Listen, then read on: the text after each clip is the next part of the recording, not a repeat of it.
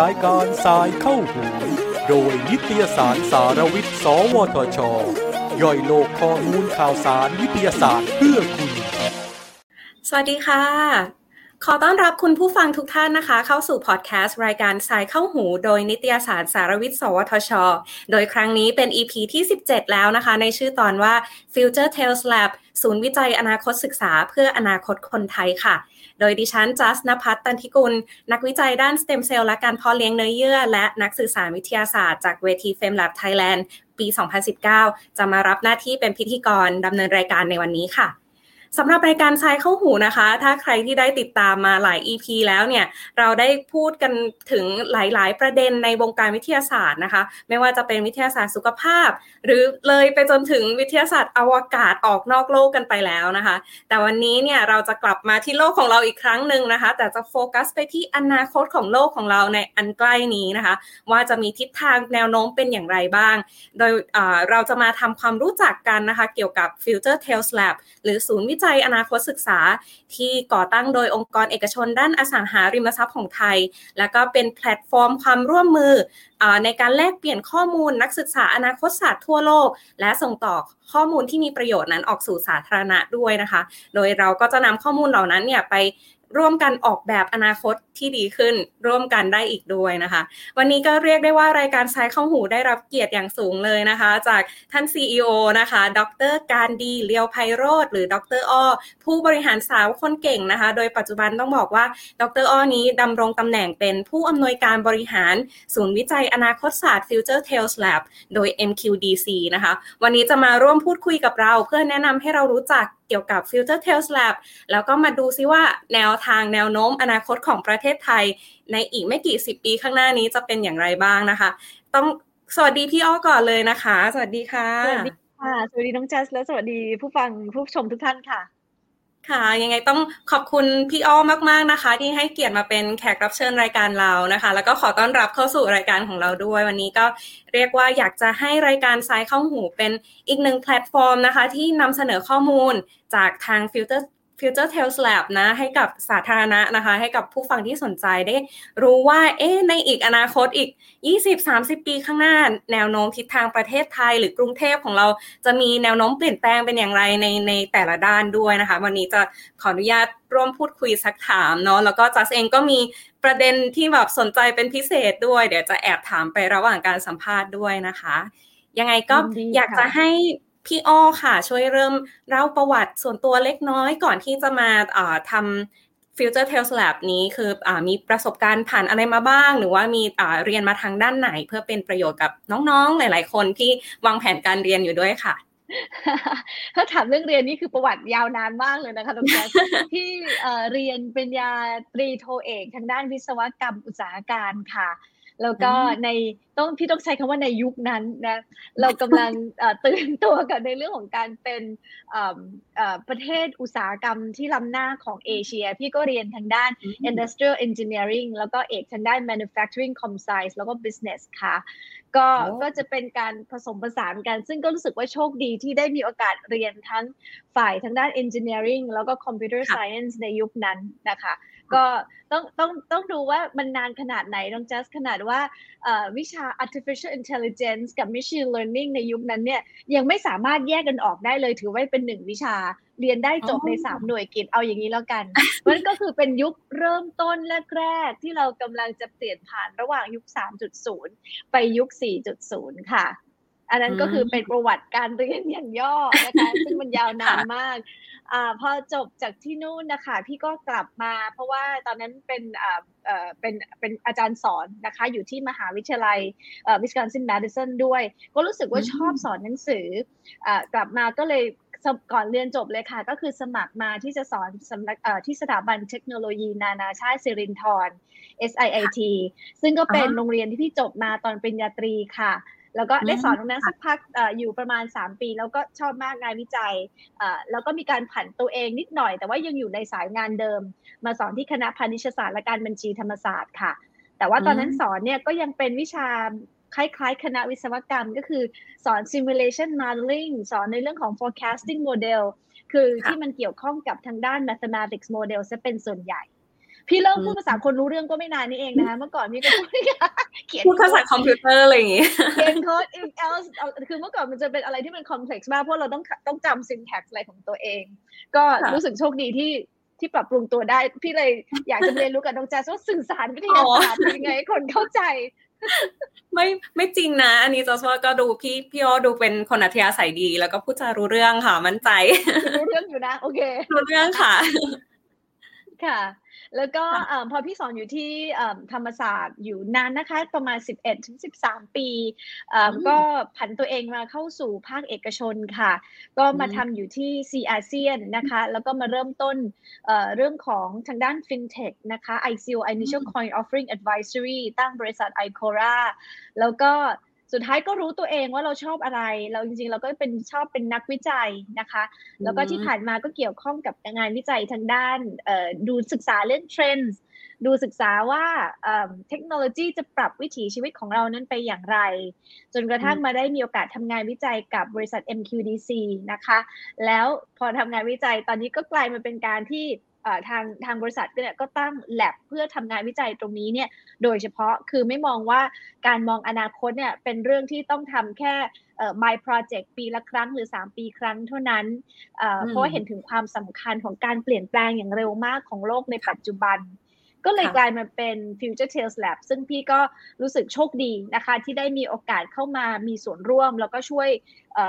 ดีไซน์แล้วก็กลุ่มขึ้นมาจนมาเป็นศูนย์วิจัยอนาคตศาสตร์ในปัจจุบันค่ะ อ่า อันนี้แอบถามได้ไหมคะว่า Future Tales Lab นี่ก่อตั้งมากี่ปีแล้วคะเอ่อถ้าถ้าถ้าถ้างานที่เกี่ยวข้องกับวิจัยอนาคตศาสตร์เนี่ยพี่เข้ามามีส่วนร่วมตั้งแต่ปี 2016 นะคะ แต่ถ้าศูนย์วิจัย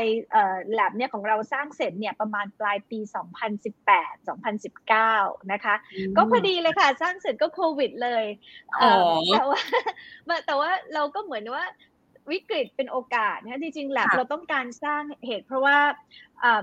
ถ้าเราเป็นกลุ่มนักวิจัยเนี่ยแล้วเราก็คือวิจัยกันเงียบๆกันเองเนี่ยเราก็คงจะเป็นกลุ่มนักวิจัยที่โดดเดี่ยวทีเดียวนะคะน้องจัสแต่ว่าโดยวิธีคิดของทาง MQDC เนี่ยเพราะว่าเรามองว่าเรื่องของอนาคตเนี่ยเป็นเรื่องที่เราต้องศึกษาร่วมกัน มันไม่ใช่ความลับทางการค้าถูกไหมคะ เพราะว่าเรากำลังศึกษาในเรื่องของบริบทของเมืองของวิถีชีวิตของคน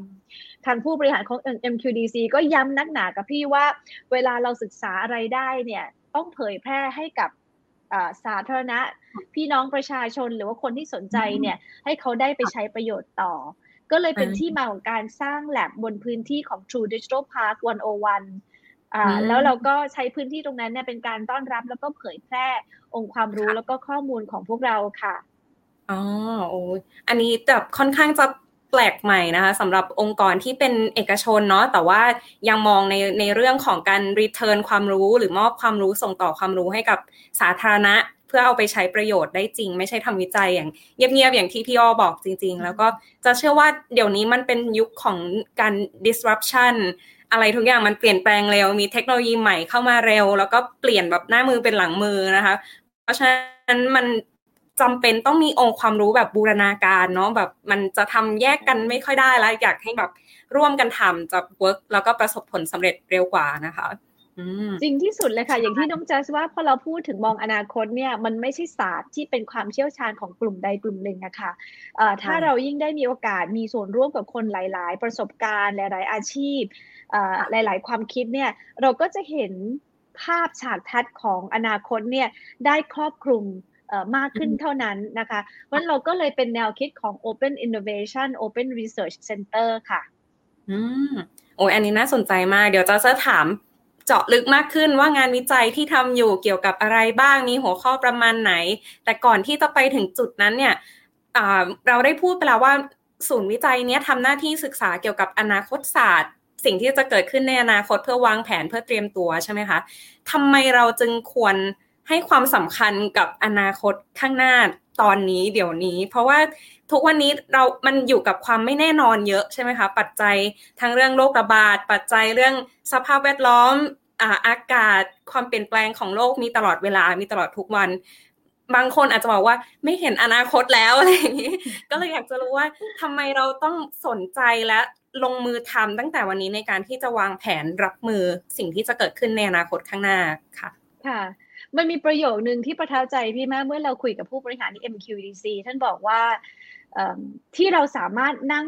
ใต้ต้นไม้ใหญ่ได้ในวันนี้เนี่ยก็เป็นเพราะว่ามีคนคนหนึ่งมาปลูกเอาไว้เมื่อ 50 ปีที่แล้ว เพราะฉะนั้นเราเชื่อเหลือเกินค่ะว่าการที่เราที่จะอยู่ร่วมกันแล้วก็สามารถที่จะอยู่ในอนาคตที่เราว่าเรียกว่าอนาคตที่เราพึงประสงค์เนี่ยมันขึ้นอยู่กับวางแผนในปัจจุบัน เราจึงไม่สามารถมองอนาคต ว่ามันคือปีหน้า 2 ปีหรือ 3 ปีเท่านั้นนะคะ แล้วโดยเฉพาะอย่างยิ่งบริบทของธุรกิจของเราที่เป็นอสังหาค่ะน้องจัสคือเราสร้างบ้านนะคะตอนนี้ไปสู่การสร้างเมือง smart city เอาง่ายๆ ถ้าเรามองสินเหล่านี้คือสินค้า เราไม่สามารถปัดความรับผิดชอบได้เมื่อวันที่เราขายหมด แต่เราจะต้องมีความรับผิดชอบต่อความเป็นอยู่ที่ดีของคนที่เนี่ยนะคะ ต่อไปในระยะยาว พี่กำลังหมายถึง 2-3 generations ขึ้นไปได้ซ้ำไป เพราะฉะนั้นมันจึงเป็นที่มาว่า เรามีความจำเป็นต้องมองอนาคตให้ไกลซึ่งมัน ปกติมากนะคะน้องจัสเรื่องอย่างเราเนี่ยเราก็จะมองอนาคต 10 ปี 30 ปี 50 ปี แล้วก็เป็นที่ปกติค่ะคือว่าเนื่องจากเราไม่ใช่หมอดูเนาะเราก็ใช้ในหลักวิทยาศาสตร์ในการมอง เพราะฉะนั้นยิ่งมันยิ่งไกลเท่าไหร่เนี่ย ความชัดในฉากทัดของเรามันก็จะเบลอเบลอมากยิ่งขึ้น แต่มันไม่ได้หมายความว่าเราไม่จำเป็นต้องทำอะไร ถ้าเรามองเห็นไม่ชัด เราพอจะรู้ว่าเมื่อเราเดินผ่านห่วงเวลาไปเรื่อยๆอะค่ะ เหตุการณ์มันเปลี่ยนไปอย่างไร มันมีปัจจัยอะไรบ้างที่ทำให้เกิดการเปลี่ยนแปลง เราเนี่ยจะต้องเป็นผู้สร้างปัจจุบันเนี่ยเพื่อให้เกิดอนาคตที่พึงประสงค์ ไม่ใช่เป็นอนาคตที่ไม่พึงประสงค์และให้ลูกหลานเข้ามาระลึกถึงรนดาเราในอนาคตนะคะใช่อันนี้จริงมากเลยค่ะ ใช่ไม่เราไม่สามารถผลักความรับผิดชอบให้กับเจเนอเรชันถัดไปได้อย่างเดียวเนาะเราต้องแพลนก่อนคือวางหว่านเมล็ดบำรุงดินอะไรแบบนี้ใช่ไหมคะ ก่อนที่จะเป็นต้นไม้ใหญ่แบบที่พี่อ้อบอกเมื่อกี้ให้เจเนอเรชันถัดไปเขาได้มานั่งมาอาศัยร่มเงาร่มเย็นเนาะไม่ใช่แบบตัดไม้หมดป่าเลย แล้วก็ไม่เหลืออะไรให้เขาเลยใช่ไหมคะต้องต้องต้องเปลี่ยนความคิด แบบนั้นเนาะใช่ พี่มักจะยกตัวอย่างง่ายๆ ค่ะ ว่าอย่างวันนี้เราต้องมาแก้ปัญหาในเรื่องของขยะล้นเมือง ล้นประเทศของเรามันเพราะอะไร ก็เพราะว่าการพัฒนาอุตสาหกรรมในยุคในอดีต 30-40 ปีที่แล้วเนี่ยมันเติบโตขึ้นเร็วมาก บนองค์ความรู้ที่มันเกิดขึ้นในยุคนั้นแต่ถ้าเรามาตั้งสักนิดหนึ่งว่าแล้วลองมองเห็นว่าถ้าเกิดเราโตไปในลักษณะนี้โดยไม่มีการจัดการนะคะ ในเรื่องของขยะต่างๆ เหล่านี้เนี่ย มันจะเกิดอะไรขึ้น มันก็คือคือสิ่งที่เกิดกับเราในปัจจุบันในวันนี้ เช่นเดียวกันค่ะ ทุกอย่างที่มีด้านบวก มันก็ต้องมีด้านลบ เราเองจะเป็นต้องถือว่าหน้าที่ของพวกพี่เนี่ยเป็นหน่วยเฝ้าระวังแล้วกันใช้คำนั้นนะคะ เฝ้าระวังในแง่ของความเสี่ยงจากการกระทำของปัจจุบัน ในขณะเดียวกันก็พยายามที่พินพอให้เกิดว่า ถ้าเราต้องการป้องกันความเสี่ยงในอนาคตเนี่ย วันนี้เนี่ยเราควรต้องเริ่มทำอะไรกันบ้าง ค่ะ ใช่ จริง ๆ ก็เตรียมตัวล่วงหน้าไว้ดีกว่าที่จะรอให้ปัญหามันเกิดแล้ว แล้วก็รู้สึกว่า อุ๊ยไม่ได้แล้วต้องทำแล้วใช่ไหมคะเริ่มตั้งเริ่มเร็วเท่าไหร่ก็ยิ่งรับมือได้ดีเท่านั้นเนาะจัสก็เห็นด้วยตรงจุดนี้ แล้วก็จริง ๆ ต้องแอบชื่นชมเป็นการส่วนตัวเลยค่ะว่า เป็นองค์กรเอกชนด้วย แต่ว่ามาทำในจุดที่เรียกว่าส่ง Impact ส่งผลกระทบที่ด้านดีให้กับทั้งแบบ ทั้งสังคมจริง ๆ อันนี้ต้องชื่นชมเป็นการส่วนตัวเลยนะคะทีนี้มากเลยค่ะยินดีค่ะ แล้วเมื่อเมื่อสักครู่นี้พี่อ้อเกิดมานิดหน่อยแล้วแหละว่ามีงานวิจัยหลากหลายเรื่องเนาะที่พยายามที่จะนำมาใช้ในทั้งวิเคราะห์สิ่งที่จะเกิดขึ้นในอนาคต แล้วก็การ คาดการแล้วก็เตรียมเอาว่าจะรับมือกับสิ่งเหล่านั้นได้ยังไงใช่ไหมคะ แล้วเท่าที่จะทราบเนี่ยไปดูแอบไปดูเว็บไซต์ของทาง Future Tales Lab มา ก็จะเห็นว่ามีหลายหัวข้อด้วยกันที่ให้ความสำคัญแล้วก็ทำการศึกษาวิจัยอยู่นะคะ ก็ถ้าถ้าจะให้ ลิสต์ออกมาก็จะมีทั้งประมาณสัก 6 หัวข้อหลักใช่ไหมคะที่เกี่ยวกับการอยู่อาศัยการทำงาน เรื่องของการเรียนรู้ เรื่องของการใช้เวลาว่างการคมนาคมส่งขนส่ง รวมไปจนถึงเรื่องของความยั่งยืนหรือ sustainability ด้วย อยากจะให้พี่อ้อค่ะช่วยขยายความในแต่ละ แต่ละเรื่องให้ฟังหน่อยเดี๋ยวเริ่มจากที่อยู่อาศัยก่อนแล้วกันเมื่อกี้พี่อ้อบอกไปแล้วว่าเป็นเกี่ยวกับเรื่องอสังหาริมทรัพย์มาก่อนเนาะก็อาจจะเป็นในเรื่องของแบบการสร้างบ้านแต่ไปจนถึงสร้างเมือง และดีไซน์เมืองในอนาคตด้วย อยากให้เริ่มเรื่องที่อยู่อาศัย เพราะว่าจะเชื่อว่าหลาย ๆ คนจะเริ่มได้ยินมาบ้างแล้วแหละ ปัญหาโลกร้อน ประชากรจะไร้ที่อยู่อาศัย หรืออาจจะต้องมีการอบพยพ ตามที่แบบสภาพอากาศอยู่ได้อะไรแบบนี้ใช่ไหมคะในอนาคตมีอะไรหรือว่ามีมีงานศึกษาวิจัยอะไรที่เตรียมตรงจุดนี้บ้างค่ะยินดีเลยค่ะ ต้องเล่าเล่าให้ฟังกันว่าสิ่งที่เราสนใจจริง ๆ แล้วมันหลากหลายมากเลย เราก็เลยตั้งต้นใหม่ว่า เอ๊ะเราจะเริ่มจากไหนดี เราก็จึงเริ่มว่า อ๋อ ก็เพราะว่าเรากำลังสร้างเมืองให้ พวกเรานั้นอยู่อนาคตเจเนอคนรุ่นในอนาคตเนี่ยเขาอยู่ เราจึงเลือกในกิจกรรมที่เป็นสาระสำคัญของชีวิตซึ่งก็คือ อย่างเมื่อสักครู่ที่น้องจัสว่าค่ะ คือ live work learn play move คือการเดินทาง แล้วเราก็ปฏิเสธไม่ได้เลยว่าเราต้องตอบตัวเองให้ได้ว่าเราจะอยู่ยังไงให้ยั่งยืนใช่ไหมคะ เราจึงมองในวิธีคิดของว่าแทนที่เราจะตั้งต้นว่าวันนี้บริษัทเราเนี่ยอยากทำอะไรหรืออยากรู้อะไร เราไปตั้งต้นว่า แล้วบุคคลในอนาคต หรือที่เราเรียกว่า future persona เขาจะมีชีวิตอยู่อย่างไร ทีนี้ไอ้คำว่า future persona ค่ะน้องจัส มันก็จะต่างกันกับ persona ของเราในวันนี้ถูกไหมคะ อย่างเช่นเรากำลังมองไปสู่ปี 2030 หรือ 2050 future persona ของเด็กเล็ก อาจจะไม่ได้เป็นเด็กที่ต้อง แต่งชุดนักเรียนไปโรงเรียนทุกวัน แต่ว่ากำลังจะหมายถึงเด็กที่ตื่นเช้ามาแล้วใส่ VR แล้วเรียนรู้บนเตียงนั้นบนเตียงได้เลย หรือเป็นเด็กที่มีเขาเรียกว่าอะไรนะคะโฟกัสได้น้อยๆอะคือจะว่าสมาธิสั้นก็ได้ เพราะว่าตั้งแต่เกิดมาก็ใช้โทรศัพท์ไถอะไรต่างๆ ไปจน future persona ที่เป็นเราเรียกว่า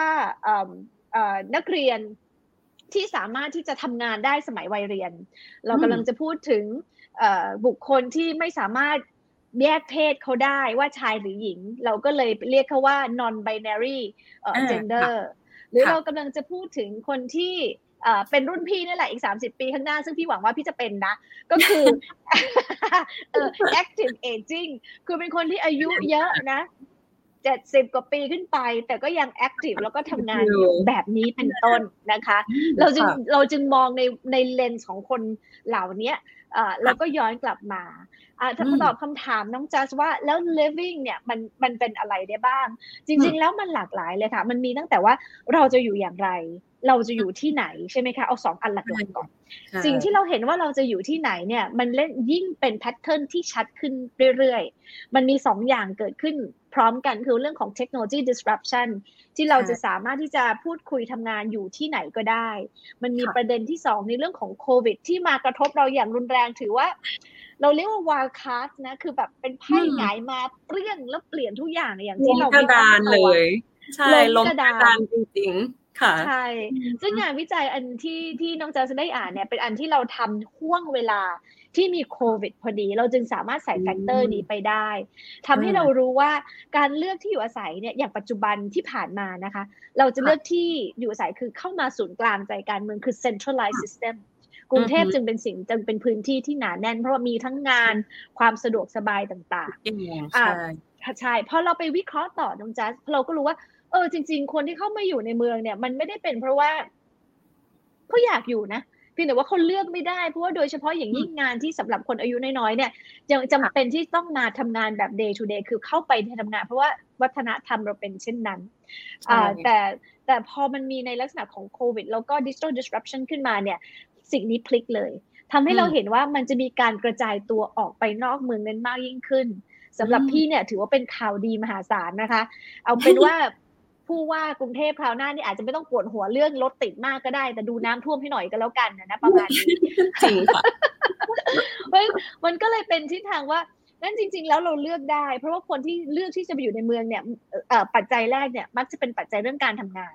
แต่พอมีครอบครัวเขาก็จะชิฟตัวเองออกไปแล้วหาพื้นที่ที่อยากจะโต ครอบครัวนั้นออกไปได้ อันนี้ค่ะก็คือเป็นเทรนด์ส่วนหนึ่ง อันถัดมาที่เกี่ยวข้องกับ living ก็คือว่า ซึ่งมันก็แปลกนะ มันก็เป็นวิถีของไทยมาแต่ช้านานที่อยู่กันแบบครอบครัวขนาดใหญ่นะคะใช่อย่างอย่างรุ่นพี่พี่ยังเคยเห็นว่าเออคุณคุณตาคุณยายอยู่ในบ้านออยู่ด้วยกันแล้วก็มีน้าๆอยู่บ้านใกล้เคียง มาถึงยุคหนึ่งมันกลายเป็นครอบครัวเล็ก วันนี้จะกลับไปอีกแล้วค่ะน้องแจ๊สก็คืออยู่เป็นคอมเพล็กซ์เป็นครอบครัวขนาดใหญ่ แต่ว่าไม่ได้เป็นไม่ได้เป็นเฉพาะว่าเราเเกิด Family Bonding อย่างเดียวนะ แต่ว่ามันเป็นประเด็นเรื่องของความกดดันของทางด้านสภาพเศรษฐกิจด้วยค่ะ เพราะว่าการอยู่ร่วมกันครอบครัวขนาดใหญ่จริง ๆ แล้วมันก็คือ sharing economy ถูกไหมก็คือแบ่งปันรีซอสด้วยกันแทนที่เราจะต้องไปแบ่งปันกับคนอื่นที่เราไม่รู้จักเรากลับไปแบ่งปันกับพี่น้องคุณพ่อคุณแม่ที่บ้านเราจะดีกว่า เพราะเราก็กลับมาแพทเทิร์นที่ว่าเราจะอยู่บนครอบเอ่ออยู่อยู่ในคอมเพล็กซ์ที่มีจำนวนประชากรต่อครัวเรือนนั้นเนี่ยกลับมาสูงขึ้นด้วยเช่นเดียวกันค่ะอาจจะมีสามถึงสี่รุ่นอยู่ในบ้านเดียวกันสามรุ่นนี่ปกติ สี่รุ่นเริ่มจะเป็นนอร์มก็คือมีคุณทวด คุณตาคุณยาย คุณพ่อคุณแม่ แล้วก็คุณหลานนะคะอ๋อโอเค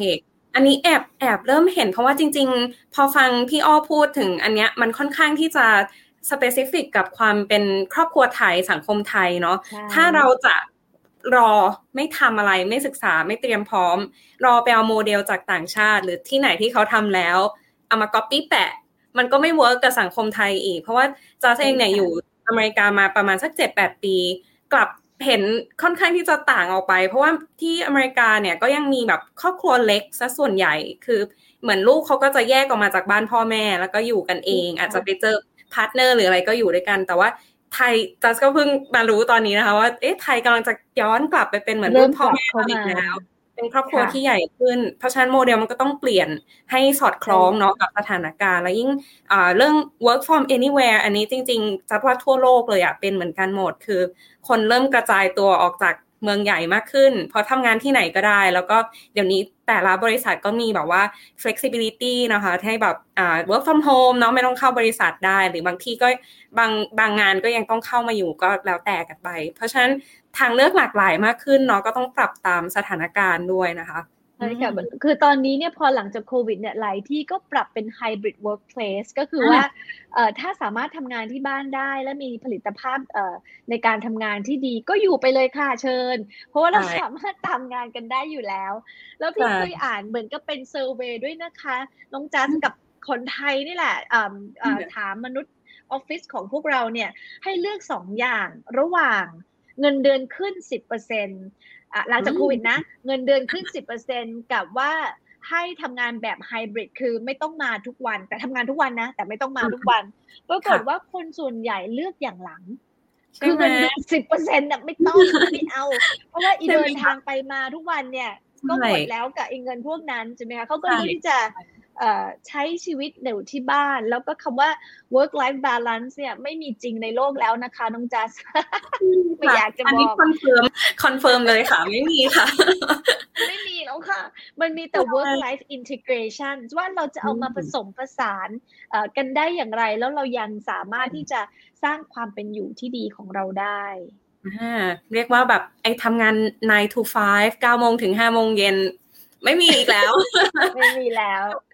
แต่ว่ามันก็อำนวยนะ แบบคนที่อยากจะมีครอบครัวมีลูกอะไรอย่างนี้ก็อาจจะจัดเวลาได้เนาะแบบว่าดูแลลูกดูแลครอบครัวทำงาน แต่ว่าอินทิเกรตคือสอดคล้องกันไป ให้ผสมผสานในขณะเดียวกันก็ได้ประสิทธิภาพในทุก ๆ ด้านนะคะอันนี้ก็ต้องเป็นสิ่งใหม่ที่เราก็ต้องปรับตัวเองด้วยเนาะไม่ใช่เฉพาะแพลนเพื่ออนาคตอย่างเดียวแพลนตัวเองด้วยเหมือนกันต้องปรับวิถีให้มันเข้าด้วยนะคะ เมื่อกี้แตะไปแล้วเรื่อง work life balance ก็เลยต่อด้วยหัวข้อการทำงานต่อเลย เมื่อกี้พี่อ้อก็อธิบายแล้วแหละว่าอ่า มันจะเริ่มกระจายไปอยู่ข้างนอกทำจากที่ไหนก็ได้แล้วต่อไปนี้แล้วมีในส่วนไหนอีกไหมคะ ที่ในวิถีคนทำงานจะจะเปลี่ยนไปในอนาคตอีกบ้าง เรื่องคนทำงานอันนี้ชัดเลยค่ะทางจัสโดยเฉพาะอย่างยิ่งการทำงานของกลุ่มคนที่เข้ามาเป็นกลุ่มรุ่นใหม่อย่างกลุ่ม Gen Z นะคะ น้องน้องจัส Gen Z ใช่ไหมคะ ดูจากเอ่ออายุปีเจนวายค่ะเจนวายค่ะเป็นวายต้องเป็นวายปลายมากๆเลย อย่างตอนนี้ค่ะ ก็เป็นรุ่นแรก ๆ ที่พี่ต้องเรียกลูกๆ Gen Z แล้วนะ Gen ลูกๆ Gen Z ที่เข้ามาในตลาดแรงงาน เราก็ทำ survey ทำเวิร์กช็อปกับน้องๆ เหล่านี้ต้องเรียกลูกๆ แล้วเรียกน้องไม่ไหวเลยสิ่งที่ชัดเลยคือว่าข้อหนึ่ง perception ของการทำงานของลูกเราเนี่ยกับเราเนี่ยต่างกัน อย่างของรุ่นพี่เนี่ยก็จะมองว่าทำงานใน large corporate ขนาดใหญ่ หรือว่าราชการนี่เราอาจจะไม่ค่อยมองหาเท่าไหร่ละกับทำงานในองค์กรขนาดใหญ่จะคือความมั่นคงนะคะอ่าแต่รุ่น Gen Z จะมองว่าถ้าเราทำงานในองค์กรขนาดใหญ่ แล้วเราต้องเดินตามเอ่อบันไดของเขาเนี่ย ถือว่าอันนั้นคือความไม่มั่นคงขั้นสูง อืม อ่าอันน่าสนใจน่าสนใจเออเขาตอบเขาตอบพี่อย่างนี้ค่ะว่า เพราะว่าเขาไม่สามารถที่จะ exercise เอ่อพรสวรรค์ที่เขามีได้ตามที่เขาต้องการ เพราะว่าเราอยู่ในอืม corporate ขนาดใหญ่ มันก็โดน groom ไปสู่จุดอืมจุดเดียวเอ่อคนคือว่าง่ายระหว่างทางก็จะมีแบบอ่อนแอก็แพ้ไปอะไรประมาณเนี้ยนะคะอืมแต่ว่าแต่ว่าถ้าเกิดเขาเนี่ยสามารถเป็นฟรีแลนซ์หรือว่าเป็นสตาร์ทอัพอย่างที่น้องจัสเป็น เขาจะค่ะสามารถรู้สึกว่าเนี่ยคือ freedom ในการที่เขาจะพัฒนาตัวเองตามสภาวะสังคมได้เร็วกว่า เพราะฉะนั้นมันก็เลยเป็นเทรนด์ว่า work หรือการทำงานซึ่งพี่บอกพี่เป็นที่ปรึกษาหลายที่พี่ก็บอกทุกที่นะคะ ว่าอันนี้คือเทรนด์ขอให้ทำใจเอาไว้เลย พี่เป็นอ่าบอร์ดขององค์การมหาชนอยู่สองสามที่ พี่ก็บอกอืมว่าถ้าเรายังในภาครัฐเนี่ยยังหาคนแล้ว ตั้งใจที่จะ offer ในเรื่องของ a full time employment คือการอืมจ้างงานเต็มเวลาแล้วเฟ้นหาคนดีๆอย่างเงี้ยคือบอกยากแน่นอน เพราะว่าอืมอี talent ของคนรุ่นใหม่เนี่ยเขาจะมองว่าเมื่อเขามี talent เขาจะทำอะไรก็ได้ มันจะมีเป็นเป็นที่มาของคำที่ชื่อว่าเอ่อ multi potentialite โอ้เป็นคำศัพท์ที่กระแดะมากค่ะชอบคำนี้น้องจ๊ะค่ะแต่มันก็มาจากคำว่า multi ก็คือหลากหลายนะ potential อ่าก็คือ potential คือศักยภาพ ก็แปลว่าใช่อย่างเอ่อการที่มีงานมากกว่าหนึ่งอาชีพเป็นเรื่องอืมปกติ ตอนนี้ค่ะในน้องๆรุ่นลูกๆเนี่ย การมีสองสามอาชีพเป็นเรื่องปกติใช่ corporate ต้องรับให้ได้ว่านี่คือการใช้ talent ของเขาไม่ได้เป็นการใช้เวลาจากการทำงานของบริษัทนะคะอ่าสองกระบวนการทำงานคือว่า เราคงจะไม่คาดเราคงจะคาดหวังไม่ได้กับการที่จะเป็นเหมือนกับเป็น corporate man ว่าโอ้โหคือทุกอย่างต้องทุ่มเทให้เราทั้งหมด เพราะฉะนั้นอืมองค์กรก็ต้องปรับตัว ว่าเราจะต้องมีการใช้ในเรื่องของพรสวรรค์ในแต่ละเอ่อคนนั้นเนี่ยต่างกันยังไงโดยที่ไม่ใช่สถานะแบบเต็มเวลา มันก็เลยเป็นที่มาเอ่อพอที่ potential life ปุ๊บ มันก็มีในเรื่องของเอ่อเราใช้คำว่า swarm intelligence ก็คือว่าเอ่อเราสามารถ outsource มันไว้ทุกเรื่อง องค์กรอืมขนาดใหญ่หน่วยงานภาครัฐ ก็จะต้องมีกระบวนการ outsource เอ่อเอ่อคนที่เก่งที่สุดในตลาดเนี่ยจะอยู่ค่ะที่ไหนในโลกก็ได้เนี่ย มาทำอืมงานให้เรา มันก็ต้องเป็นการปรับกระบวนการด้วยเหมือนกัน อืม อันนี้น่าสนใจกำลังจะถามอยู่เลยว่าแล้วองค์กรใหญ่จะจะเอาตัวรอดยังไง แต่ก่อนอาจจะมองว่าฉันมี power ฉันมี facility ฉันมีเงินทุกอย่างพร้อม ฉันจะจ้างใครก็ได้ ไม่ใช่แล้วใช่ไหมคะไม่ใช่แล้วคนงานก็เลือกงานเหมือนกันเนาะเลือกในสิ่งใช่ที่จะค่ะใช้ศักยภาพเขาได้สูงสุด ในขณะเดียวกันจัสก็มองในมุมของน้องๆจบใหม่ หรือพนักงานด้วยเหมือนกันว่าพนักงานก็ต้องปรับตัว คุณจะรู้อย่างเดียว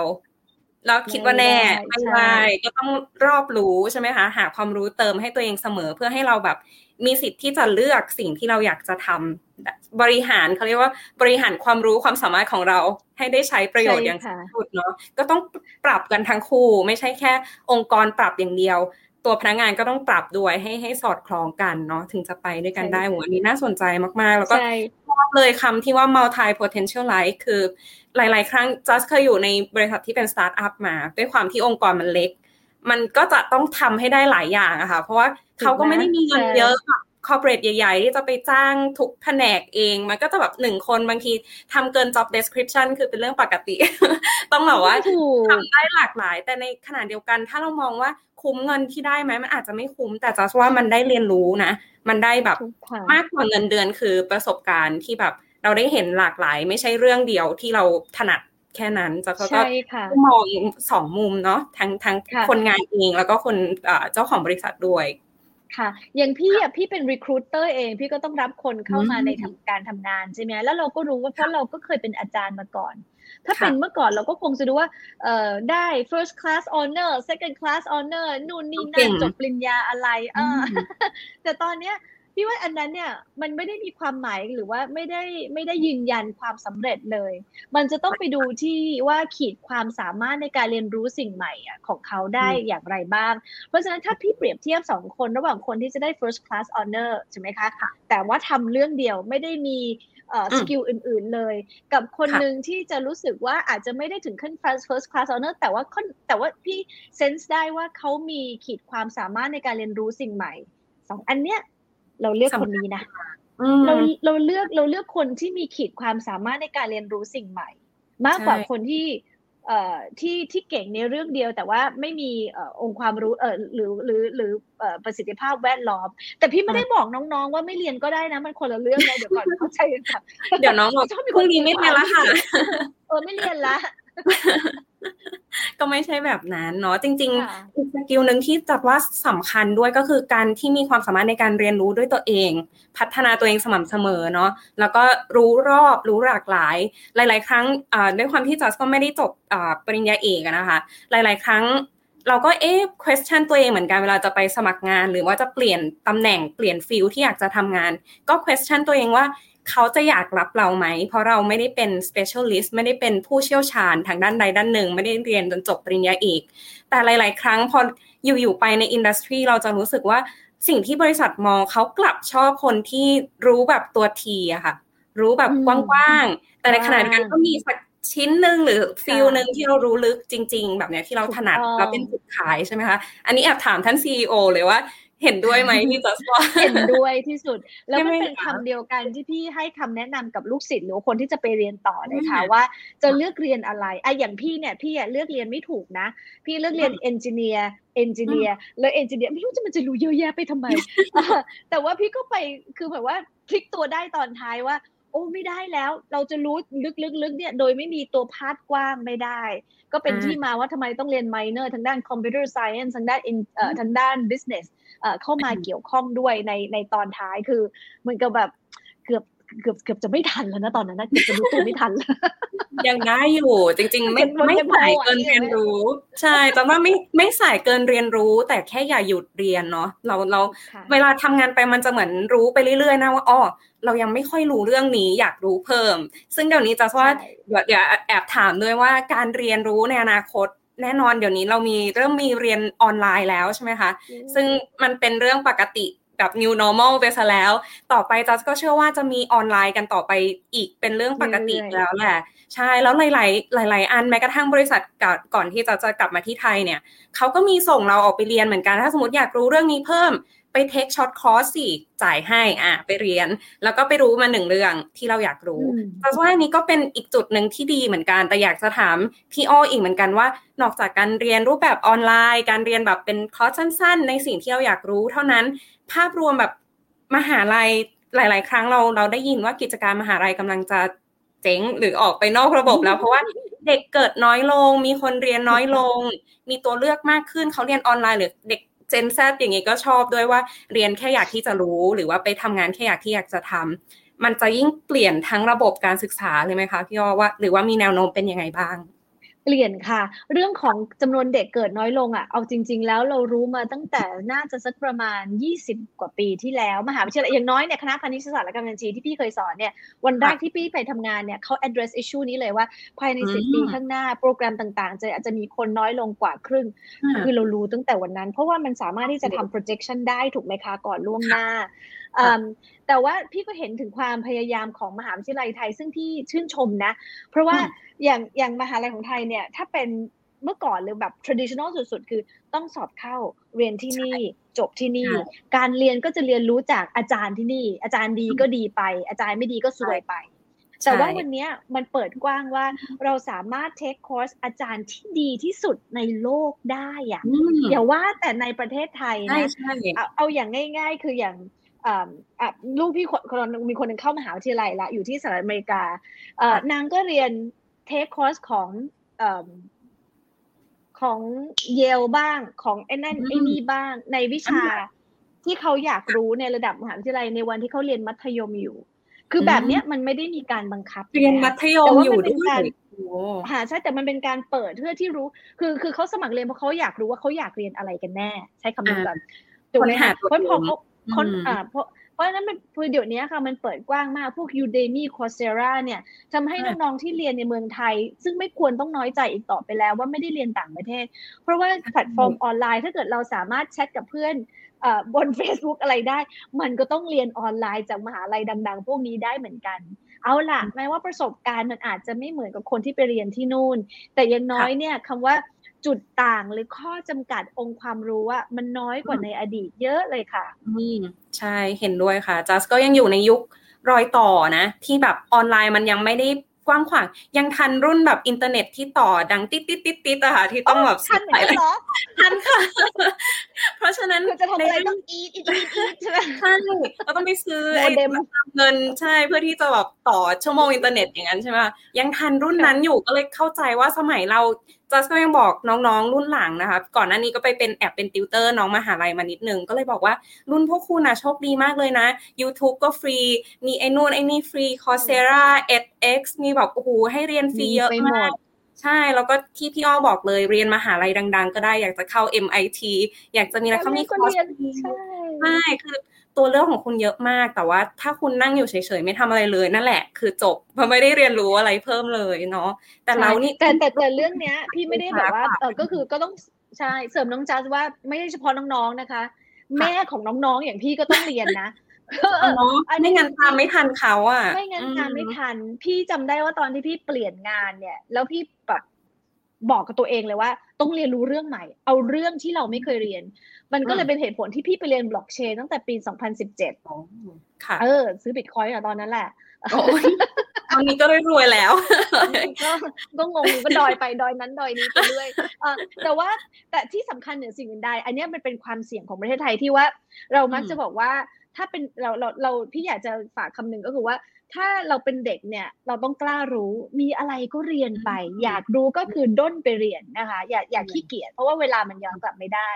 ส่วนพี่รุ่นผู้ใหญ่ห้าสิบเนี่ย พี่ต้องกล้าไม่รู้ คือต้องต้องรู้ว่าเราไม่รู้อะไรอะ เราก็ไปเรียน ซึ่ง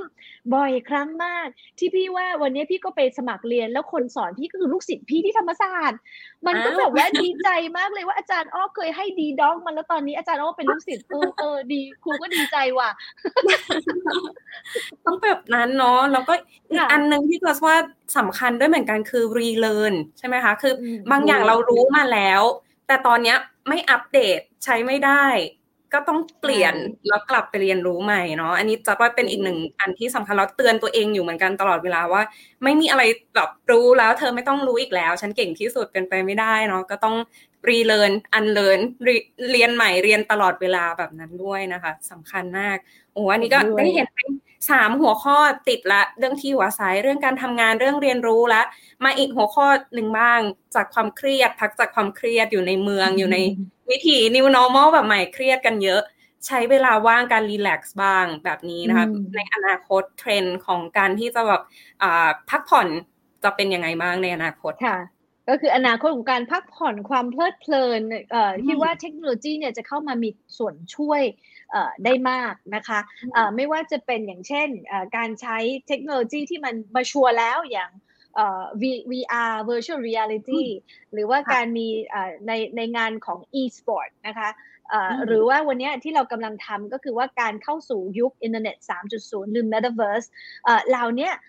มันมันจะเข้ามาที่จะมีบทบาทกับชีวิตในแง่ของความเพลิดเพลินได้อีกอย่างมากมหาศาลมันมีเรื่องที่เราให้ความสนใจว่าพอเราใช้อินเทอร์เน็ตในการทำงานหรือว่าเทคโนโลยีในการทำงาน เทคโนโลยีในความเพลิดเพลินก็จะมีส่วนหนึ่ง แต่ว่า extreme ของคนที่เราเรียกว่าได้รับความเพลิดเพลินเนี่ย มันจะเป็นทางตรงข้ามค่ะน้องจัส คือบางทีเนี่ยเวลาเรามองว่าที่ไหนมี Wi-Fi คือที่นั่นเนี่ย คือดีเราอยากไป มันจะถึงจุดที่บอกว่าที่ไหนคือ Wi-Fi free อ่าไม่ใช่ free of Wi-Fi ก็คือว่าเอ่อคือว่าง่ายๆ off grid จะถือว่าเป็น luxury ของความคือความหรูหราคือคือความเพลิดเพลินขั้นสูง คือว่าได้อยู่กับตัวเองนั้นมากยิ่งขึ้น เราจึงเห็นเทรนด์อย่างเช่นพวก digital detox camp นะคะ หรือแม้แต่การเรียนรู้ของเด็กอย่างเมื่อก่อนเนี่ยเราถ้าเกิดเราจะไปแคมป์เนี่ย เราก็ต้องไปแคมป์อะไร English Camp Math Camp ซึ่งก็ยังมีอยู่นะ แต่วันนี้ถ้าพี่จะส่งลูกไป พี่ก็ต้องไปส่งแบบ ทักษะชีวิตแคมป์อะคือให้มันเรียนปีนต้นไม้อยู่ได้โดยไม่มี Google กับ YouTube มันก็จะเป็นอีกเช่นหนึ่งที่มันก็จะเกิดขึ้นในปัจจุบันและอนาคตค่ะอ่าโอ้ยอันนี้น่าสนใจตอนแรกเราคิดว่า entertainment platform มันจะไปอยู่ออนไลน์ซะหมด เพราะเดี๋ยวนี้ทุกคนมีมือถือก็ดูโทรทัศน์ได้ ดูได้ทุกช่องเลยแบบนี้ ไม่ไม่จำเป็นต้องมีทีวีที่บ้านอีกต่อไปก็ยังได้ แต่ว่ากลับเปลี่ยนเนาะเวลาจะรีแลกซ์จริง ๆ มันคือ ตัดพวกนี้ออกให้หมดแล้วตัดพวกนี้ออกไปตัวเองออกไปอยู่กับตัวเองอยู่กับสิ่งแวดล้อมธรรมชาติแบบนั้น จริงๆนั่นคือสิ่งที่คนนะคนหาแสวงหาเนาะจะแสวงหา เพราะว่าการอยู่บนหน้าจอการที่ connect ออนไลน์เนี่ยมันเป็นวิถีชีวิตประจำวันเหมือนเปิดสวิตช์ไฟแล้วไฟไฟเปิดอะค่ะเพราะฉะนั้นการที่เราจะส่วนมากแล้วคือเวลาเราจะหาการพักผ่อนคือมันคือการ flip side ของแต่ละคน ซึ่งงานวิจัยอันเนี้ยมันมีอันนึงที่เราเราไปเวิร์กช็อปกับน้องๆ Gen Z ซึ่งประหลาดใจพวกพวกพี่รุ่น Gen Boomer Gen X ก็ยังประหลาดใจถึงวันนี้ก็คือว่า เวลาเราถามเขาว่าการวันพักผ่อนเนี่ยเขาอยากทำอะไร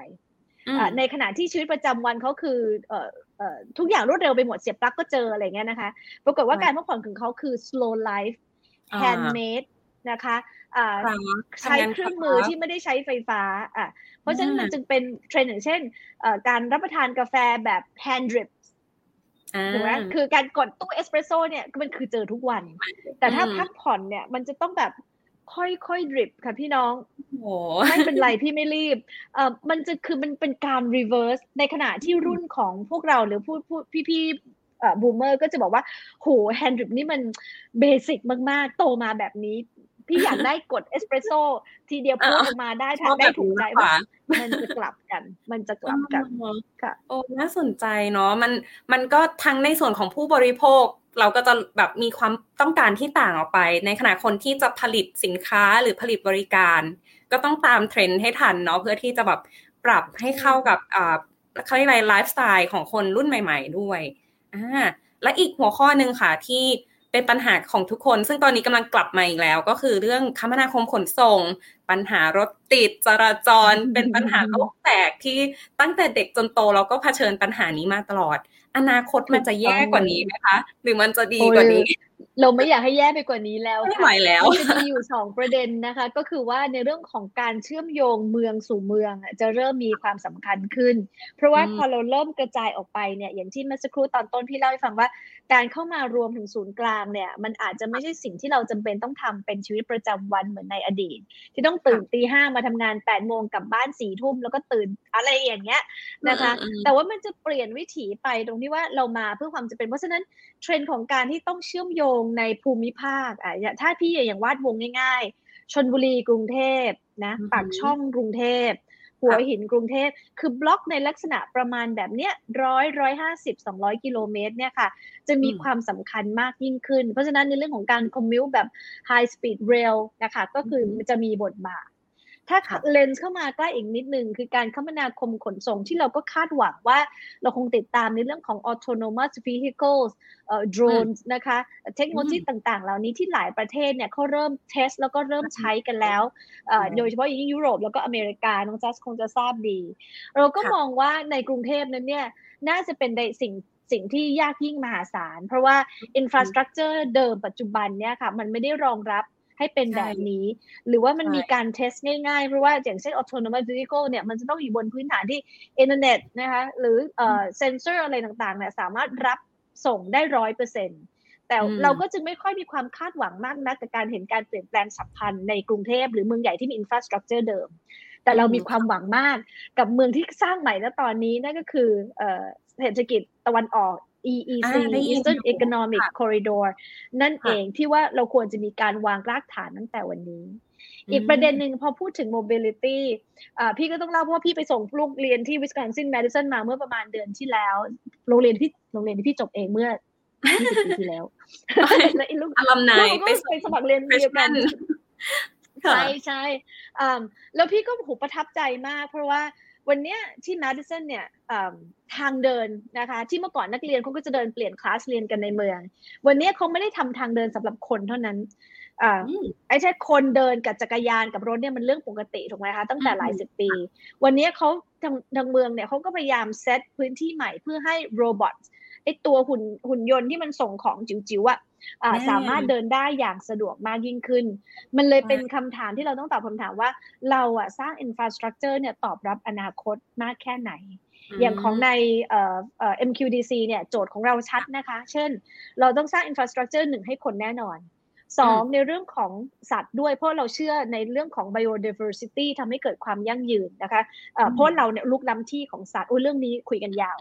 แต่อันที่สามเลยแล้วกัน อันที่สามก็คือว่าสำหรับในเรื่องของโรบอทนะคะที่จะสามารถที่จะสร้างให้เขาเนี่ยสามารถบริการคือโดยเฉพาะอย่างยิ่ง service robot ที่จะเข้ามามีผลกับชีวิตของเรานั้นมากขึ้นเรื่อยๆ อืม อันนี้ยืนยันค่ะ พออ่าก่อนที่จะกลับมาไทยจะอยู่ที่เบอร์กลีย์ แล้วใกล้ๆมหามหาลัย UC Berkeley อะค่ะ จะมีบริการโรบอทเรียบร้อยแล้ว แล้วก็เราก็ตกใจมากคือเดินเดินอยู่ข้างๆ มหาลัย แล้วก็ เอ๊ะเสียงอะไรแบบดังมาจากข้างหลังแล้วก็อยู่ข้างหลัง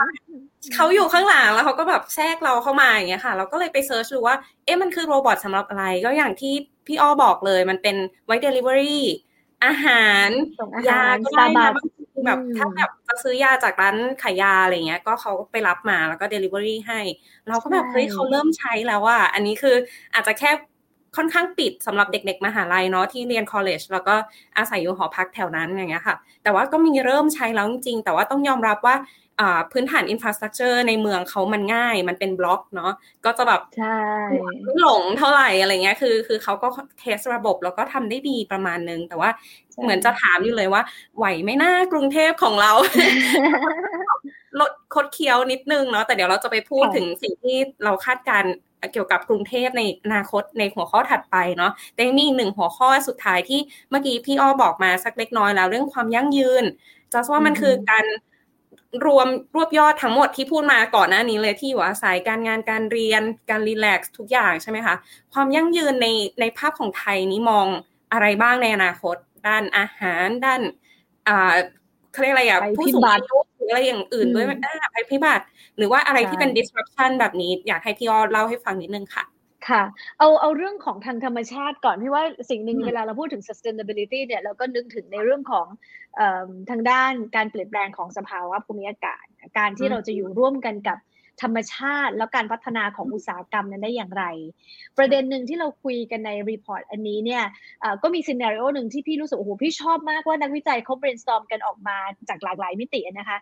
เขาบอกเขาก็ไปถึงรากเหง้าว่าทำไมวันนี้เราทำลายพื้นที่ลุกล้ำป่าไปเรื่อยๆยิ่งยิ่งยิ่งเอาเอางี้ก็ยิ่งยิ่งถ้าเกิดมีการเหลื่อมล้ำมากในประเทศใดเนี่ยก็จะมีการลุกล้ำพื้นที่ธรรมชาติมากขึ้น เพราะว่าก็คือกลายเป็นพื้นที่ต้องทำมาหากิน มันก็มีอันหนึ่งที่อยู่ในรีพอร์ตบอกว่า จะเป็นไปได้ไหม ถ้าเรามองว่าธรรมชาติเนี่ยตั้งให้เขาเป็นนิติบุคคล วิธีคิดของเขาก็คือว่า เราต้องยอมรับก่อนว่า มนุษย์เนี่ยไม่ใช่เป็นเจ้าของโลกสปีชีส์เดียวนะถูกไหมเราต้องมี multispecies เราก็ต้องมีความหลากหลายถึงจะสร้างสมดุลในโลกของเราได้ เพราะฉะนั้นมันก็บอกว่าอะนั่นก็แปลว่าสัตว์เอาเอาเอาเอาที่พืชก่อนก็พืชกับหรือป่าเนี่ยทำให้เขาเป็นนิติบุคคล แปลว่าเขาสามารถตั้ง กลุ่มคนเนี่ยมาฟ้องร้องบน on on their behalf ได้เอาผิดจากคนที่ลุกล้ำได้แทนที่จะใช้กฎหมายจากท็อปดาวด้านเดียว ซึ่งมันอาจจะมีประเด็นเรื่องของความไม่ทั่วถึงหรือคอร์รัปหรืออะไรก็ตามแต่ แต่ว่าถ้าเกิดเรามีกลุ่มคนที่บอกเราคือ ผู้แทนของธรรมชาติ แล้วสามารถที่จะฟ้องร้องของคนที่ลุกล้ำหรือคนที่ทำผิดพี่ว่าอันเนี้ยมันเป็นประเด็นที่น่าสนใจว่าเราให้สิทธิ์ให้เสียงของเขา แต่ว่ามันมาจนพื้นฐานที่เรามนุษย์เราต้องยอมรับก่อนนะคะว่ามนุษย์เราเนี่ยไม่ได้เป็นเจ้าของโลกอยู่เพียงสปีชีส์เดียว ต้องเริ่มที่ตรงนั้นก่อน อีกประเด็นถึงนึงที่น้องจัสถามในเรื่องของความยั่งยืนนะคะมันก็ไปเกี่ยวข้องกับความมั่นคงในรูปแบบต่างๆ ของเราเนี่ยมันจะมี 2 ประเด็นที่ตอนนี้ค่ะทางทีมพี่ก็กำลังศึกษา แต่ว่าก็ต้องเรียนว่าเราได้รับความเมตตากรุณามากจากท่านอาจารย์เสรีสุภราทิตซึ่งท่านศึกษาในเรื่องของ climate change มายาวนานแล้ว ก็คือว่าความมั่นคงของสภาสภาพภูมิอากาศ ซึ่งเราก็เห็นการแปรปรวนแบบนี้เนี่ยหนักขึ้นบ่อยขึ้นคาดการได้ยากขึ้น แล้ว เรทนี้มันจะมันจะเร็วขึ้นเรื่อยๆนะคะแล้วมันก็จะหนักขึ้นเรื่อยๆ ซึ่งพอดูดู Data แล้วโอ้มันจริง จากที่เราเคยบอกว่าฝนพันปี ตอนนี้มันมาทุกสิบปี อะไรแบบนี้เป็นต้นนะคะ อันนี้ก็คือเรื่องที่หนึ่งที่เราต้องยอมรับแล้วเราต้องแก้ไข ไม่ใช่ว่าน้ำจะท่วมทีแล้วลงพื้นที่ทีสร้างคันกั้นน้ำทีไม่เอานะ คือกดไลค์ค่ะกดไลค์กดไลค์และอีกอันหนึ่งก็คือเรื่องของความมั่นคงทางอาหาร น้องจัสเคที่เราคุยกันก่อนนะรายการเนี่ยคือ พี่ว่าหลายคนยังไม่เชื่อว่าประเทศไทยเนี่ยมีความมั่นคงทางอาหารนั้นในระดับต่ำเพราะเรามักจะโดนสอนว่าของเราใช่ ประเทศไทยอุดมสมบูรณ์ปลูกอะไรก็ได้แล้วก็ปลูกได้ทั้งปี แต่มันเพราะประเด็นการจัดการน้ำกับทรัพยากรธรรมชาติที่ไม่เหมาะสมที่ไม่มีประสิทธิภาพทำให้วันนี้เนี่ยพูดถึงความมั่นคงทางอาหารของเรา พี่ดู ranking นี่เปิดอินเทอร์เน็ตรอรอเปิดเว็บไซต์รอไว้แล้ว Global Food Security Index ปี 2020 ปีที่แล้วนี่เองไทยแลนด์เนี่ยนะอยู่ในอันดับอะไรรู้ไหมหลายคนคงจะตอบว่าถ้าไทยแลนด์เรื่องของ Food Security เนี่ย ต้องท็อป 10 แน่ๆใช่ไม่ใช่ อยู่ที่อันดับห้าสิบเอ็ดวายตายแล้ว ต่ำเลยนะห้าสิบเอ็ดต่ำต่ำล่างเลยนะต่ำแบบต่ำแบบน่าตกใจนะ เพราะว่าเราคือคือถ้าต่ำก็เรื่องหนึ่งแต่ที่มันน่าตกใจคือเพราะว่าเพราะว่าความคิดของเราความเชื่อของเรา คิดว่าเราอะ ไม่ได้เป็นปัญหา แต่แท้จริงเนี่ย ความไม่รู้ปัญหา คือปัญหาอันแรกเลยไม่รู้ว่าไม่รู้อะไรหรือไม่รู้ว่าปัญหาคืออะไรเราต่ำกว่าเม็กซิโก เราต่ำกว่ามาเลเซีย อะอันนี้เด็ด เราต่ำกว่า UAE United Arab Emirates ที่เป็นทะเลทรายเนี่ยนะคะ โอ้ my god คือเราจะมองจากเขาเรียกอะไรนะคะ มรดกจากบรรพบุรุษไม่ได้แล้ว วันนี้เรื่องแบบนี้มันขึ้นอยู่กับการจัดการณปัจจุบัน การใช้เทคโนโลยี การสร้างความพร้อม อ่าอุ้ยเมามันจังเลยค่ะน้องจัสค่ะเราคุยกันไม่พอแล้วมั้งเนี่ยแต่ไม่ไม่ต้องห่วงค่ะ พี่อ่าทางนิตยสารสารวิทย์มีเวลาให้เราต่อได้ จริงจริงจริงเพราะว่ามันมันสนุกเนาะหกเรื่องนี่จริงแบบเป็นแค่เรื่องหลักๆนะมันยังมีอีกมากมายเนาะที่ยังต้องประกอบรวมกันนะคะ แต่เรื่องความยั่งยืน โดยเฉพาะเรื่องอาหารนี้จริง ๆ เลย พอจะไปทำเทคโนโลยีที่คาดว่าจะเป็นแบบ future of food น่ะแล้วกลับมาที่ไทยเราก็แบบ เฮ้ยเขายังไม่ค่อยรู้เลย ยังไม่ค่อยตื่นตัวอะไรอย่างงี้เท่าไหร่เราก็เลยรู้สึกว่าซึ่งซึ่งพอดู rank เนี้ยนะคะถ้าถ้าฝากไปดูนะ foodsecurityindex.eiu.com ไป search เอา ซึ่งเราเนี่ยหน้าหงายไปเลยฮะขอประทานโทษ เราอยู่ในอันดับต่ำกว่าสิงคโปร์สิงคโปร์นี่ขอโทษ พลิกผักชีเขาไม่พริกไทยเข้าหมดเลย มันต้องนำเข้าหมด แต่ว่าตอนนี้สิงคโปร์อยู่ที่อันดับที่สิบเก้า โอ้ my god แล้วประเทศเขาเล็กมาก ใช่แต่ว่าอันนี้สิงคโปร์จะแอบรู้มาเรื่อง food security เขาให้ความสำคัญอันดับหนึ่งเลยค่ะ คือมีโปรแกรมที่แบบเตรียมพร้อมในระยะแค่สามเนี่ยสองพันสามสิบอีกเจ็ดแปดปีเนี่ย คือเขาตั้งเป้าสูงมาก แล้วคือแบบเขาพร้อมมากจริงในแผนรับมือเนาะแต่เลยอยากการเนาะอยากแอบอยากให้ไทยแบบหันมาสนใจในเรื่องนี้มากขึ้นนี่อันนี้มีแต่เรื่องนี้มันเป็นความพร้อมในระดับประเทศที่เขาไม่ได้ไม่ได้ทำระยะสั้นนะคะ ที่ไปคุยกับเจ้าหน้าที่ผู้บริหารที่อยู่ในออฟฟิศชื่อว่า Center of Strategic Futures CSF อยู่ภายใต้สำนักนายกของสิงคโปร์หน้าที่เขาคือ foresight เลยค่ะ ว่าอะไรคือความเสี่ยงของของของเขาในโลกอนาคต แล้วผู้บริหารท่านนั้นก็พูดอย่างเดียวว่าการดี no worry เอา analysis is too simple ถามว่า simple ยังไงว่าคือประเทศอยู่เก่งมาก เขาบอกเขามี scenario เดียว คือ worst case scenario เพราะสิงคโปร์จะไม่มีโอกาสได้ best case scenario ถ้าไม่ทำอะไรอย่างแน่นอน เพราะฉะนั้นเขาบอกว่าเขาเนี่ยไม่ได้มี scenario ให้เลือกเลย เขาตั้งว่า worst case scenario เขาจะเจอกับอะไร จากนั้นเขาก็เล่นเข้ามา เราจึงตอบคำถามว่าทำไมวันเมื่อก่อนเนี่ยเขานำเข้าน้ำสะอาดจากมาเลเซียได้นะนำเข้านะ น้ำสะอาดวันนี้เขาเป็นคนส่งน้ำให้มาเลเซียตอนใต้ เออเอาสิแก้แค้น เพราะฉะนั้นมันมันคือเรื่องของการจัดการมันไม่ได้เรื่องของความโชคร้ายในพื้นที่ใด ๆ เลยค่ะ ค่ะ เออจะว่าแบบวิชั่นเนาะแบบว่าการมองเห็นไปข้างหน้าเหมือนโฟไซส์เนาะแต่เราต้องแบบมองคาดการร่วงหน้า แต่ว่าไม่ใช่คาดการแบบมโนขึ้นมาเอง แต่ว่าต้องอ้างอิงจากข้อมูลการศึกษาค้นคว้าเนาะแล้วก็ดูเพื่อบล็อกปัญหาให้ได้มากที่สุดหรืออย่างน้อยเตรียมตัวรับมือกับปัญหา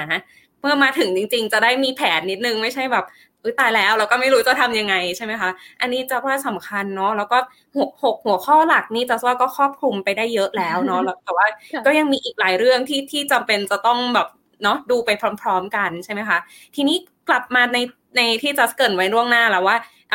เกี่ยวกับเรื่องของกรุงเทพเราบ้าง จัสเองก็เป็นคนกรุงเทพมาโดยกำเนิดเนาะแล้วก็เป็นเมืองหลวงของไทยตอนนี้เราก็แบบ เอ๊ะแล้วในอนาคตกรุงเทพจะเปลี่ยนแปลงไปประมาณไหน เมื่อกี้พี่อ้อบอกแล้วว่า เดี๋ยวนี้มัน decentralize คือแบบคนออกไปนอกเมืองเยอะขึ้น แต่ว่าแล้วเอาอีกสัก 30 ปีของกรุงเทพที่จะเกิดขึ้นเนี่ย ต้องเตรียมตัวยังไงบ้าง เพราะว่าจะทราบมาว่าก่อนหน้านี้ ดรอ้อก็ไปเป็นวิทยากรสัมมนาออนไลน์ใช่ไหมคะ เกี่ยวกับ Future of Greater Bangkok จัสก็แอบไปไปฟังมาเล็กน้อยเนาะแต่ว่าอยากให้พี่อ้อเล่าให้ฟังนิดนึงค่ะว่า มองภาพอีก 30 ปีของกรุงเทพเมืองหลวงของของไทยเนี่ยเป็นยังไงบ้าง แล้วมีแผนการรับมือวิบัติหรืออะไรก็ตามในอนาคตอย่างไรบ้างค่ะ มันมีมันมีได้หลากหลายค่ะ เราศึกษากับทางอาหรับ Innovation and Foresight ที่ออสเตรเลีย มองทั้งมิติข้างนอกและข้างในเข้ามาด้วยกัน เราเราเราร่างนะคะขึ้นมาได้ 5 ฉากทัดหรือ5ซีนารีโอแต่น้องจัสกา5ซีนารีโอเนี่ยไม่ได้แหมกหมายมาว่าเราจะเลือกเป็นอะไรนะคะ มันอาจจะเกิดขึ้น 5 เรื่องนี้พร้อมกันก็ได้ แต่ว่ามันเป็น การตีความที่เราจะต้องไปไปรองรับแล้วก็เพื่อที่จะแก้ไขกับมันได้ทันท่วงที อันที่หนึ่งกรุงเทพสามารถเป็นเมืองแห่งเทคโนโลยีได้หรือเราเรียกว่าเทคโนโทเปียพี่สงสัยว่าเออยังไงวะนักวิจัยของเราเนี่ยที่จากจากระดับโลกบอกว่า เราสามารถปรับตัวเองให้เป็นหนึ่งในผู้นำทางด้าน AI and automation ได้ พี่ก็ถามว่าขอฟังต่อ อ่ามันเป็นอย่างนี้ค่ะ เพราะว่าพอเราไปดูในอดีตที่ผ่านมาที่เราเป็นจุดรอยต่อระหว่าง industry 2.0 กับ 3.0 เนี่ย ประเทศไทยในยุคนั้นเนี่ย เราสามารถปรับใช้เทคโนโลยีพวก automation ในการทำงานในโรงงานอุตสาหกรรมได้อย่างรวดเร็วคือถ้าเกิดเราจะปรับเราปรับได้แบบนี้เลยอย่าง snap เลยเพราะว่าเราไม่มีโครงสร้างพื้นฐานเดิม ที่เราต้องเสียดายเขาก็บอกว่าเช่นเดียวกันด้วย mentality เดียวกันณวันนั้น ถ้าเรามาปรับใช้ณวันนี้เนี่ยการที่ประเทศใจจะกระโดดจาก 3.0 แก่ๆ ไปสู่ 4.0 เนี่ยถ้าทำจริง ๆ ด้วย mentality ที่บอกว่าไม่ปรับก็ตายเนี่ยเราสามารถทำได้ เพราะว่าจริง ๆ แล้วเรามีเรามีข้อดีอีกหลายอย่างแต่ว่าเมืองเทคโนโลยีเนี่ยก็มาจากการผลักดันของการใช้เทคโนโลยีจากบ้านใหญ่ ๆ ไม่ว่าจะเป็นจีนสหรัฐอเมริกา หรือยุโรปนะคะเพราะฉะนั้นสิ่งที่เราควรต้องเร่ง ถ้าเกิดเราจะเป็นเมืองแห่งเทคโนโลยี ต้องเป็นเมืองแห่งเทคโนโลยีที่ยั่งยืนนั่นก็หมายถึงว่าเราก็ต้องมีการผลิตคิดค้นเทคโนโลยีที่เป็นของเราเองด้วยเช่นเดียวกัน ไม่งั้นเราก็จะเป็นเมืองขึ้นทางเทคโนโลยีกับ Data ไปในระยะยาวเช่นเดียวกันค่ะฉากทัศที่สองอันนี้เราอาจจะชอบ เราใช้คำว่าพื้นที่สุขภาพนิยมหรือ urban playground เหตุผลอย่างนี้ค่ะ เป็นเพราะว่าเรากำลังเข้าสู่ aging society เอ่อ extreme aging society เยอะเราเรา aging society มาแล้ว แต่เราดูจากเราเป็นอยู่ แต่ว่าเราดูจาก pattern เอ่ออายุยืนความแข็งแรงความ active เนี่ยนะคะ เราสามารถที่จะเปลี่ยนเมืองของเราเนี่ยให้เหมาะสมกับคนทุกช่วงวัยได้ และทำให้คนที่เราโซคอว่าผู้สูงอายุ ก็สามารถเข้ามาอยู่ในสังคมแล้วก็มีกิจกรรมได้ เหมือนในหนัง Intern น่ะ ได้ดูไหมคะ Intern ชอบมากค่ะเจ็ดสิบยังไปฝึกงานได้เหมือนนักศึกษาฝึกงานใหม่ มันอยู่ที่วิธีคิดว่าเราก็คือว่าเราเราต้องรู้ว่าเราไม่รู้อะไร แล้วมันก็อยู่ที่การเรียนเลยซึ่งเราเรามีสิทธิ์ที่เราสามารถที่จะเป็นอย่างนั้นได้ อันที่สามค่ะ เราใช้คำว่าเมืองพร้อมรับทุกสภาวะ หรือว่า decentralized resilient อันนี้สอดคล้องกับที่เราคุยกันก่อนหน้านี้ตรงที่ว่าเมืองเก่าจะบอกว่าไงดี ไม่ใช่เมืองเก่า ตอนนี้มันยังไม่เก่า คือใจกลางเมืองกรุงเทพมหานครเนี่ยจะโดนรับ ความกดดันเรื่องของสภาวะอากาศที่เปลี่ยนไป น้ำท่วมเยอะขึ้น น้ำทะเลหนุนสูงขึ้น เพราะฉะนั้นก็ก็จะมีการกระจายเมืองออกไป แล้วก็มีการสร้างเมืองที่ resilient มากกว่ากรุงเทพมหานคร กลายเป็นการกระจายนะคะการพัฒนาออกไปข้างนอกขอโทษค่ะพุยชัดมัน ก็เหมือนกับว่าต้องมีแบบว่าให้ให้รับ รับมือกับสภาพการเปลี่ยนแปลงได้มากขึ้น ให้เมืองมีความพร้อมในการรับมือ อย่างถ้าต่อไปเราก็ไม่รู้เนาะถ้าน้ำท่วมแบบ หรือน้ำทะเลหนุนสูงขึ้นจริงแล้วมันท่วมกรุงเทพอยู่ไม่ได้ต่อไป มันก็จำเป็นต้องย้ายใช่ไหมคะ แบบนั้นใช่แต่การย้ายการย้ายอย่างอย่างหายออกไปเลยอย่างเงี้ย เหมือนที่อินโดนีเซียก็ทำเนี่ย เราก็มองว่าเป็นไปในเป็นไปได้ยากในสถานการณ์ของเรานะคะ แต่ว่ามันอาจจะเป็นวิธีคิดที่ก็ยังคงอยู่แต่ว่ากระจายขยายในเรื่องของ territory ของกรุงเทพออกไป ก็จะมันก็จะเป็นอย่างเช่น เช่นฉะเชิงเซาชนบุรีอยุธยาแบบนี้เป็นต้น อ๋อแบบใกล้ๆเมืองใกล้ๆกรุงเทพกระจายออกไปนิดใช่ศูนย์กลางก็ยังดำรงอยู่ แต่ว่าเป็นศูนย์กลางที่หนาแน่นน้อยลงไปอ่าเฮ้ยอันนี้น่าสนใจแล้วก็ดูดูเป็นไปได้แล้วก็ไม่ยากเกินได้ใช่ เพราะว่าอย่างที่ก็ย้อนกลับไปค่ะ โครงสร้างพื้นฐานตอนนี้ของกรุงเทพมหานครเนี่ยมันมันมันซับซ้อนนะคะ จะว่ายุ่งเหยิงก็ใช่แต่ซับซ้อนก็ดูดูสุภาพดีเอ่อมันก็จะเป็นในท่านั้นเอ่ออย่างหลาย ๆ ที่เนี่ยไม่ว่าเอ่อหลาย ๆ ประเทศไม่ว่า สิงคโปร์ก็ดีอื่นๆเนี่ยเขาเริ่มสร้างคันกั้นน้ำนะคะ เพื่อที่จะป้องกันน้ำท่วมกันแล้ว ของเราเนี่ยคงจะต้องมีการทำแผนกันอยู่อีกสักระยะหนึ่งมาถึงประเด็นที่สี่นะคะฉากฉากท้ายที่สี่เราใช้คำว่าขุมพลังของคนหลายเจน accelerated generations อ่าอันนี้ก็น่าสนใจเพราะว่าเป็นพื้นที่ที่จะทำให้อ่าการพัฒนาการศึกษาแล้วก็ทักษะเนี่ย มันเข้าถึงได้ง่ายขึ้น เพราะฉะนั้นคนทุกช่วงวัยเนี่ยก็จะมีการที่จะพัฒนาตัวเองอยู่ตลอดเวลานะคะ อันนี้ถือว่าเป็นฉากชัดที่เราอยากได้ มันก็จะไปถึงว่าเราจะมีการปรับเปลี่ยนนะคะ ไม่ว่าจะเป็นระบบการศึกษาระบบคิดของการพัฒนามนุษย์นั้นอย่างไร จนฉากทัดอันสุดท้าย เราเรียกว่า transforming lifestyle หรือว่าการไลฟ์สไตล์ที่จะประสานกายใจกันมากยิ่งขึ้น เรามองในมิติของการท่องเที่ยวเข้ามา long term tourism นะคะแล้วก็เน้นไปในเรื่องของวิถีชีวิตที่ดีคือ well being ที่ออกแบบในการดีไซน์วันนี้นี่คือโอกาสที่ของกรุงเทพนั้นเนี่ยค่ะ จะสามารถเป็นไปได้ จะเห็นว่าการสร้างฉากทัดของกรุงเทพ ที่เราทำตอนนี้เราไม่ได้เราไม่ได้มองจาก best case ไปสู่ worst case เรามองเรามองในแง่ของความผสมผสานกันของปัจจัยสำคัญสำคัญที่มันจะเกิดขึ้น ซึ่งถ้าพี่แกะ ย้อนย้อนสอนจากเมื่อสักครู่ที่เราสรุปให้เนี่ย มันเป็นเพราะว่าเวลาเราทำวิจัยเนี่ยสิ่งที่เราเป็นกังวลตลอดเวลานั้นเนี่ยมีอยู่3ามสี่เรื่องด้วยกัน ข้อที่ 1 aging society นะคะ ข้อที่ 2 การพัฒนาของเทคโนโลยีที่เรายังไม่มีเป้าหมายเออขอโทษเรามีเป้าหมาย แต่ว่ามันมีผู้เล่นหลายอย่างที่เราจะต้องวางตัวให้เหมาะสมนะคะ ประเด็นที่ 3 ก็คือในเรื่องของภัยพิบัติทางธรรมชาติ เวลาเราทำวิจัยแล้วเนี่ยเราจะรู้เลยว่าไม่ว่าจะถามท่าไหน คนที่มองกรุงเทพจะห่วงเราสามเรื่องนี้เป็นหลักใช่ ใช่ เพราะว่าดูหลีกเลี่ยงไม่ได้เลยจริง ๆ ค่ะ มันมันต้องเจอแน่นอนแล้วตอนนี้จริง ๆ ก็เริ่มบ้างแล้ว แต่มันมันมีแนวโน้มจะหนักขึ้นเนาะถ้าเราไม่เตรียมตัวให้พร้อมนะคะ โอ้ยนี้ได้แอบได้เห็นวิชั่นแล้วนะคะว่าอ่าอีกสักสามสิบปี อนาคตของกรุงเทพจะต้องเตรียมตัวอะไรกันบ้าง หรือโฟกัสอ่าทำการศึกษาและเตรียมรับมือในด้านไหนบ้างเนาะวันนี้ก็ ดีมากๆ ต้องขอบคุณพี่อ้อนะคะ ที่ที่แอบมาแชร์ความรู้ของเราในในตรงนี้ด้วย แล้วก็สุดท้ายนี้ค่ะอยากให้พี่อ้อแอบบอกแผนงานในอนาคตสักเล็กน้อยของทาง Future Tales Lab by MQDC นะคะ ให้เราฟังสักเล็กน้อยว่า ในอนาคตมี plan จะศึกษาเรื่องอะไรอีก แล้วก็แอบเห็นว่าเดี๋ยวจะมีเซอร์ไพรส์ด้วย มีอะไรให้ติดตามชมกันบ้างคะแล้วก็สามารถติดตามชมทางช่องทางไหนได้บ้าง รบกวนพี่อ้อยได้ค่ะ เราก็ยังคงลงลึกต่อไปในการทำงานวิจัยเกี่ยวกับอนาคตของเมืองนะคะ แต่คราวนี้เนี่ยเราอยากจะไปอีกขั้นกว่าหนึ่งคือแทนที่จะนำเสนอผลงานวิจัย publish แล้วก็เผยแพร่ เราต้องการสร้างเป็น living lab นะคะ ก็คือเป็น lab ที่จะสามารถมาทดลองเหมือนเป็น sandbox ในระดับเมืองของเรากันเองได้ แล้วก็ตอนนี้เราก็อยู่ใน ภาวะของการอัปเกรดข้อมูลแลบของเราอีกครั้งหนึ่งใน 2 ปีที่ผ่านมาเนี่ยเราสามารถเก็บข้อมูล Data ที่สำคัญสำคัญโดยเฉพาะอย่างยิ่งที่เกี่ยวข้องกับ climate change เราก็ไปสู่อีกจุดหนึ่งเพื่อที่ว่าเราจะทำศูนย์วิจัยนะคะเพื่อที่จะคาดการอนาคตอันใกล้ของเมืองของเรา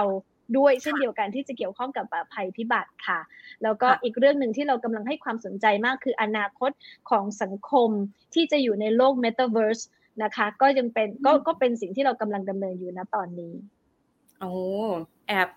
น่าสนใจทุกหัวข้อเลย แล้วก็สำคัญทุกหัวข้อเลยนะคะ ในการรับมือกับอนาคต โดยเฉพาะเรื่องความไม่แน่นอน แล้วก็สิ่งที่จะมา disrupt ในอนาคตที่อาจจะไม่ได้แบบเราไม่ได้เตรียมตัวเตรียมใจเนาะเหมือนอย่างโควิด นี่ก็เป็นหนึ่งหนึ่งอันเลยที่เป็นตัวอย่างที่ดีมากว่า ไม่มีใครคาดคิดว่ามันจะแบบโอ้กระทบทั่วโลกจริง ๆ แบบนี้นะคะ แต่ว่าตอนนี้เรารู้แล้วมันมีแบบนี้เกิดขึ้นได้เนาะแล้วเราก็ต้อง เตรียมใจเตรียมตัวรับมือให้ทันนะคะโอ้ได้ได้วันนี้ได้ความรู้หลากหลายเลย แล้วก็ได้อัปเดตข้อมูลนะคะ เกี่ยวกับอนาคตของไทย อนาคตของกรุงเทพด้วยนะคะ ที่เป็นเมืองหลวงด้วย วันนี้ก็ต้องขอขอบคุณนะคะ ดรอ้อดรการดีเลียวไพโรธมาก ๆนะคะ ที่มาเป็นแขกรับเชิญของเราค่ะ ขอบคุณค่ะ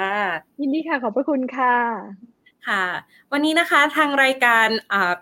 สายเข้าหูโดยนิตยสารสารวิทย์ สวทช นะคะ ก็ต้องขอบพระคุณแขกรับเชิญของเราอย่างสูงนะคะ ที่มาให้ความรู้มาแลกเปลี่ยนมุมมอง แล้วก็ภาพรวมของสิ่งที่จะเกิดขึ้นในอนาคตกับสังคมไทยได้เป็นอย่างดีเลยนะคะ แล้วก็ต้องขอบคุณคุณผู้ฟังทุกท่านด้วยเช่นกันนะคะ ที่ติดตามรายการสายเข้าหูโดยนิตยสารสารวิทย์ค่ะสำหรับใน อีพีถัดไปนั้นเราจะมาพูดคุยถึงเรื่องอะไร ก็อยากให้ติดตามกันต่อไปนะคะ วันนี้จัสนภัตันทิกุล และดรอ้อดรการดีเลียวไพโรต้องขอตัวลาทุกท่านไปก่อน ขอบพระคุณสำหรับการรับฟังค่ะ สวัสดีค่ะ